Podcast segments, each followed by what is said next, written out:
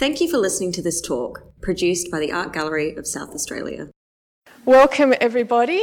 It's lovely to see such a big crowd here for this lunchtime talk. And my apologies for the slight delay, but I've been bringing some treasures out of the print store to add to what you're going to see today. So I hope you'll um, be pleased to see those. For those of you who don't know me, my name is Julie Robinson, and I'm the Senior Curator of Prints, Drawings and Photographs at the Art Gallery. And today I've got the uh, pleasure to speak about this group of works here on this wall by the Australian artist Fred Williams. They're a group of eight landscape etchings which have been generously donated to the gallery by Fred Williams' widow, Lyn Williams. They're called Murray River panels and they date from 1972. Now, Fred Williams is one of those artists who is very hard to talk about. There's so much you can say. He's so well known as one of the most significant Australian landscape artists well, or the most significant Australian landscape artist of the 20th century. Um, but today I, I, do want to focus on these prints and I want to focus on the story they, the particular story they tell that's so relevant for us in Adelaide. Fred Williams was born in 1927 and his landscapes really date from the late 1950s right up until his death in 1982.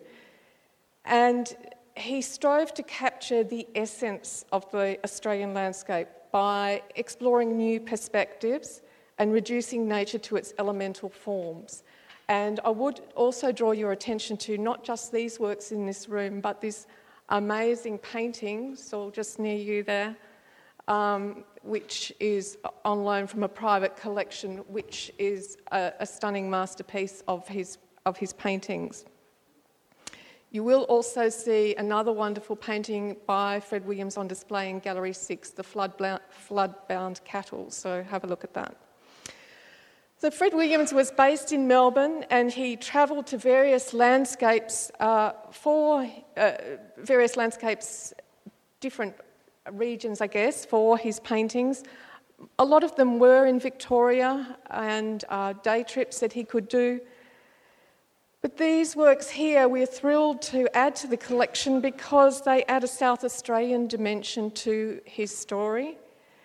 Um, these are works that were created in South Australia, and in fact, they're the only South Australian series that we know of. I'll say a little bit about his printmaking too. He had a great passion for printmaking, which continued uh, from the time that he discovered printmaking in the 1950s when he was in London, he spent four years in London studying and um, learning, uh, studying at the Chelsea School of Art and the Central School of Art in London. And um, there he learnt printmaking, and when he was instantly fascinated with the process. And I think you would describe him as a very intuitive and expressive printmaker, in that um, he loved to get his hands dirty, he loved to be touching the plates and working out what sort of effects you could get with the plates. Um, for those of you who are not aware, with an etching, I should just say from the outset, you work with a metal plate. And so all of these prints here are created using a zinc plate. And for the artist to make various markings through um, etching these plates in acid, using other tools, and where he has, and that creates indentations in the plate, and where uh, that, those indentations are, that is the area that is inked and then printed. Um, I can tell you more about that later, but I just want you to know from the outset that these works are made printmaking, etching, plates. Um, and when he was in London and he first discovered this process, he was very inspired by um, the great European printmaker Goya. You, you might have um, seen many of his etchings in our collection. And, at, and at, at his time in London, Fred Williams was interested in figurative subjects. He was exploring London scenes and music hall scenes, and these had um, a lot of correlations with the imagery that you find in Goya's uh, Caprichos, particularly. Anyway, what happened after he discovered printmaking and uh, then returned to Australia in the late 1950s? He immediately, on, upon his return, decided he was going to be a landscape artist and um, paint the Australian landscape, the Australian gum trees. And his great friend John Brack, um, also an artist, I'm sure you're aware of his work, sort of uh, teased him about this and said, oh, you know, you're not going to be a landscape, that's so old hat, you know. But, um, uh, but Fred was insistent and he presented this new way of approaching the landscape, new way for us of seeing the landscape. Um, it was really remarkable.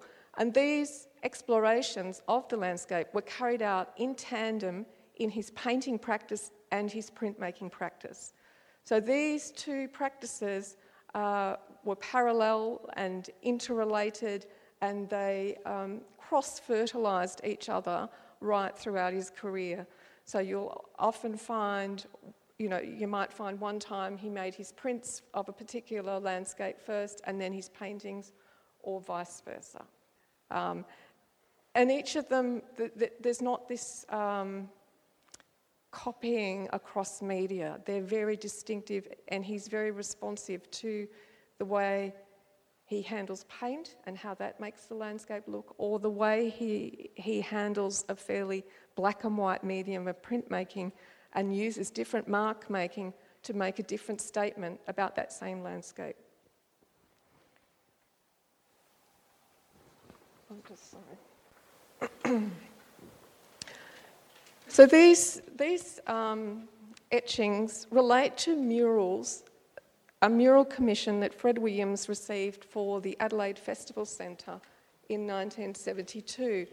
Now, uh, are you all familiar with those murals? Yeah? Okay. I will just pass around for those that aren't familiar. Sorry. Some images of these murals that you can have a look at as we speak. Um, yeah, I might just hold one up just to show you. He, no, sorry, I might just hold them up for a moment. Annika, can you hold them? Yeah. Um, just that he was given this mural commission, and as you can see, it's a very two very large walls that he had to cover, and he was had just over a year to go from concept to the finished works for, in time for the opening of the festival centre. And it was something that he um, spent a lot of time thinking about and um, ex- exploring different ways of how he might um, represent the landscape in this setting. I think it's, un- it's stands out in that it's not a single image. He had two sites, it's not a single image.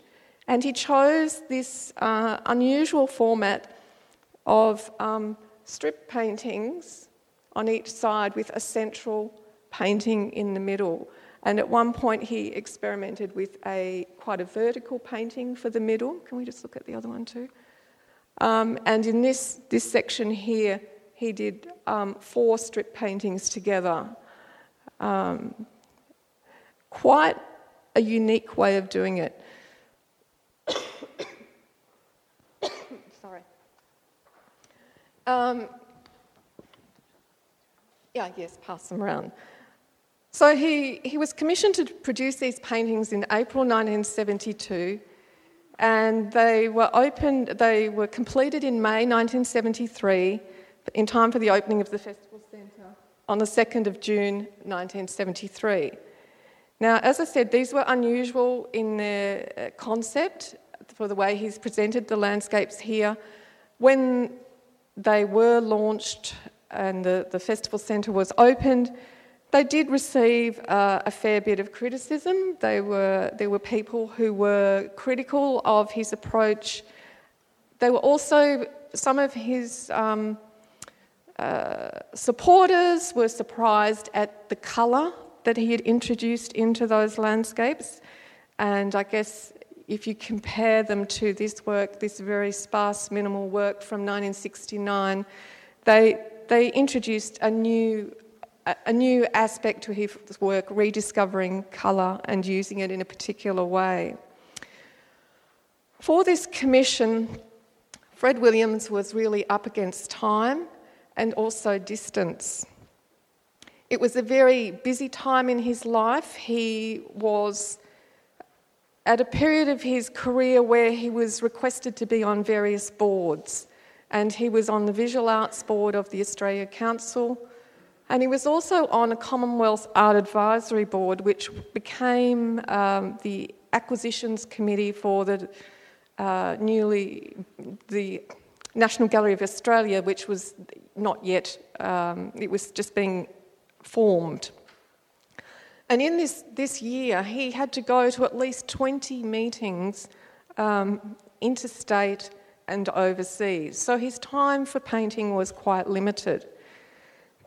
But he, he was um, very keen to do a South Australian subject, and he ri- originally wanted to go to the Flinders Ranges. And um, we can only uh, imagine what he would have done with the Flinders Ranges subject matter. Um, I'm not saying there's anything wrong with what he produced. He, in, in, in the end, he went to the Murray River and he's created these remarkable works. But there's part of me that always wants to know what he would have made of the Flinders Ranges. So these paintings, the the um, working drawings and working material to make these commission paintings and to make these prints were brought together in a very short space of time in August 1972. He came to Adelaide really for one week, and in that time, he travelled up to Loxton and Renmark with um, John Bailey, who was the director of the art gallery, and also um, involved with the festival centre. And John Bailey was instrumental in giving Fred Williams this commission. And we have uh, Fred Williams' diaries, uh, well, we don't have them, but uh, in his diaries, he records um, that visit. And really, it was in such a short space of time, and we know that for instance, on the 24th of August, no, well, let's take it back. The 21st of August that year, he arrived in Adelaide. The following day, he went to the festival centre and he surveyed the walls and, and where he was going to be putting these murals. The next day, he came and met with John Bailey, and then the next day, they, he and Fred and Lyn and John Bailey uh, drove up to Loxton and they arrived there at four o'clock in the afternoon. But he, was, he records in his diary that he was tired, but they walked around and he was fascinated by the country, the country that he saw there, particularly the sand cliffs of many colours. The following day, uh, when they were staying at a particular motel there, he spent all day outside the motel working on uh, acrylic paintings. And at the end of that day, that, so that was one full day of working in the landscape, uh, he was able to look at what he'd produced that day. He, um, he put them back on panels in the motel. The following day was probably the most important day when they went on a houseboat from Renmark. And he talks about them being afloat by 9 a.m. and going um, about seven miles upstream. So they would uh, stop in one location for a while, then go up another mile upstream and stop and do more work. So for that day, he produced seven gouaches. It was a very long day. And he was totally fascinated by this landscape and the cliffs he described as marvellous to paint, the red cliffs. Then the following day, uh, he left uh, Loxton and went to Robinvale, and then uh, the next day headed back to Melbourne. So it was a very, very short trip, but very productive. what we have from the trip are some of the photographs, and these are some of the additional treasures that I've got from um, the paper store today. And this one here, I hope you can see, it shows, it's a photograph by John Bailey, and it shows Fred Williams. I don't know if we can lift this. Um, no, there's no one. Just, um, can we make it a bit higher? Yeah. Um, shows Fred Williams painting on the houseboat at Renmark in gouaches, in gouache. Now, gouache was a method that he often used when he was working on location because it's. Are you all familiar with what gouache is as a medium? It's, it's a bit like um, watercolour, but it's opaque. It's, so it dries quickly, it can be worked very quickly, and he can get the colour down um, straight away. So hopefully you can see there, he's working on a number of gouaches on the one sheet of paper. And this was a method um, that he, he was using in his landscapes from the early 1970s, which he describes as strip landscapes. And later on, he would have masking tape across there, and later on, he'd take the masking tape off, and you end up with three distinct gouache landscapes there. I don't have any of the gouaches that I can show you, unfortunately, um, but they became the basis for both the paintings and the prints. Here's another example of him working not on the river, but in the landscape near Loxton, uh, working on his gouaches. And, yeah, can I put this one up?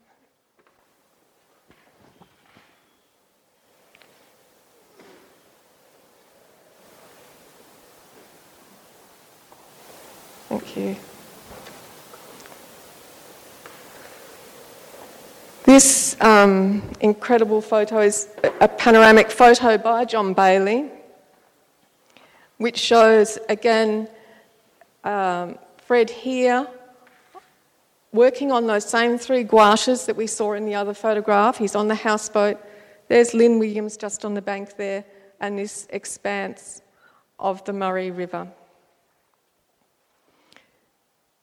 There's one more I want to show you, which is a photograph that's taken by Fred himself, and it's the landscape up there, uh, not the river landscape, but the flat landscape up there. So here we have the beginnings of the story, the photographs, the gouaches, and the paintings. What we know from the finished paintings is that he interspersed his Murray um, River panels with uh, two other, no, three other panels. He, um, he put some Queenscliff landscapes, Glasshouse Mountain landscapes as well, that all fitted into this um, strip landscape. But the etchings themselves in this instance, they came after the paintings. So the etchings were started just in March 1973, so in the final months when he was working on the paintings. And there was no um, necessity to create, create these etchings, but he wanted to explore the landscape further in this um, form. And there's a great difference between the paintings and the etchings. And I've spent time this morning trying to match the paintings with the particular etchings, and it's very difficult. And I, well, I think I've eventually got there, but it's, it's such a different experience of the landscape. As you're seeing those paintings go around, I think there's something where you can see, I guess the blue gives you a hint where you have water uh, there's the earth colours of the land. In the, in the etchings, the land and the water seem to join together a lot more and become more ambiguous. But what you do get is this sense of vastness. The detail of the landscape is, is pared right back, and you just see this vast sense of distance, flat landscape. It reminds me somewhat of the Dutch landscapes of the 17th century, where they were looking for the first time at the flat Dutch landscape. Although the Dutch landscape was always peopled with, you know, little cottages and people, there's no people. It's very minimal, very um, essential landscapes. And there's a sense of shimmering quality too here and haze, I think, when you have an opportunity to have a look very closely. The story of the etchings is that Fred started to work on these and he was very excited and he was um, working away on his own on these. And um, sorry, I just have to turn the pages. Uh, he made proofs of plates in that year but he simply didn't have time to finish the additions. So these etchings actually changed and sat there and he worked. I mean, one of the things about his etchings is he would rework them, but he, he did a bit of reworking over a 12 month period and eventually he employed another artist, John Robinson, who was based in Melbourne, a painter and printmaker, to print the works. And that was done uh, in 1974. Again, his, Fred's diary entries indicate um, his approach to etching here. He, he, in, his, in the past, he had used a lot of aquatint in his etchings. Aquatint is a tonal process, um, which is very common, and Goya had used aquatint a lot. But for these works, he made a conscious decision that he wasn't going to use anything that was aquatint. Instead, to create some of these areas of tone here, he used um, a tool called a roulette wheel. And he used that into, into the etching ground and was able to create this sense of texture and tone without using um, aquatint. Now, I just want to give you a couple of quotes from Fred when he was working on, when he started. So, this is the 20th of March 1973. He said, I start working on the etching plates.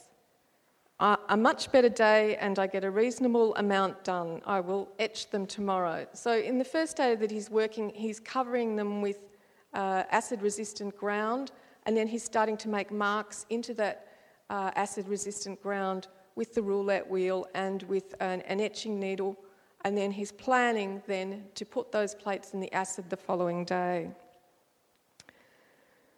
He says, I am toying with the idea of getting someone to print the plates, but I always feel happier doing them myself.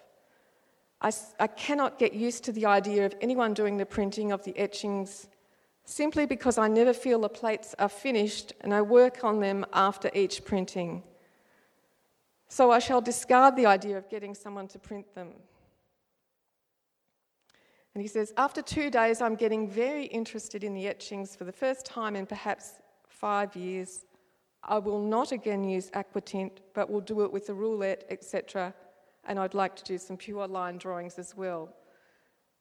So they were his uh, words right at the beginning. And as, as I've said, he got beaten by time and he did uh, he, he stuck to his no aquatint rule, but he did have assistants to print them.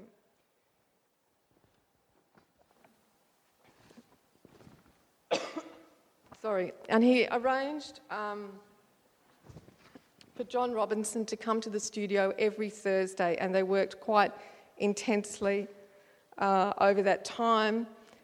He talks about in his diaries sometimes they'd do a lot of work on one Thursday, and then the following Thursday, he would say to John, No, that was all no good. We're going to reprint that one again. It's hard, it's hard until you have something to compare with to know exactly um, how printing. If you think of when photographs used to be printed, and you could print a light photograph or a dark photograph.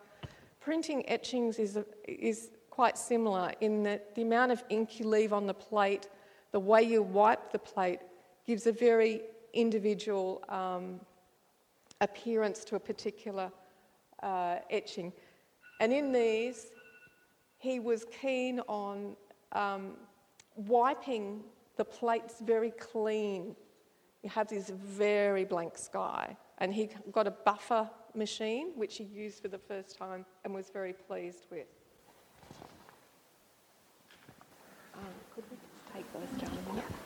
just to finish, I'd just like to leave um, up an image of the actual paintings, and I've marked which print relates to which painting, and I think it would be good when you have a chance to come up and have a look. I'll just wait for at at the way that one landscape can be represented across two different media. So, for instance, here, this one here, this painting becomes the print here. I think you can see in the painting there's a lot more trees and vegetation. We also, also saw that in the photograph. Here, there's just very minimal um, representation of any vegetation. And it really becomes, I think what happens with Fred Williams when he's working on his prints is he gets engrossed in the prints. He's, he's removed from the landscape, he's got that distance from the landscape, and he's making art. And he's making, you know, beautiful, essential, minimal works of art in a printmaking form. It doesn't matter that they don't look like the painting anymore, they've evolved and they make their own statement. But I think it's, it's good if, you know, I'll, I'll finish in, uh, at this point, I think, and allow you to come and have a look and look at the difference between individual works and their prints.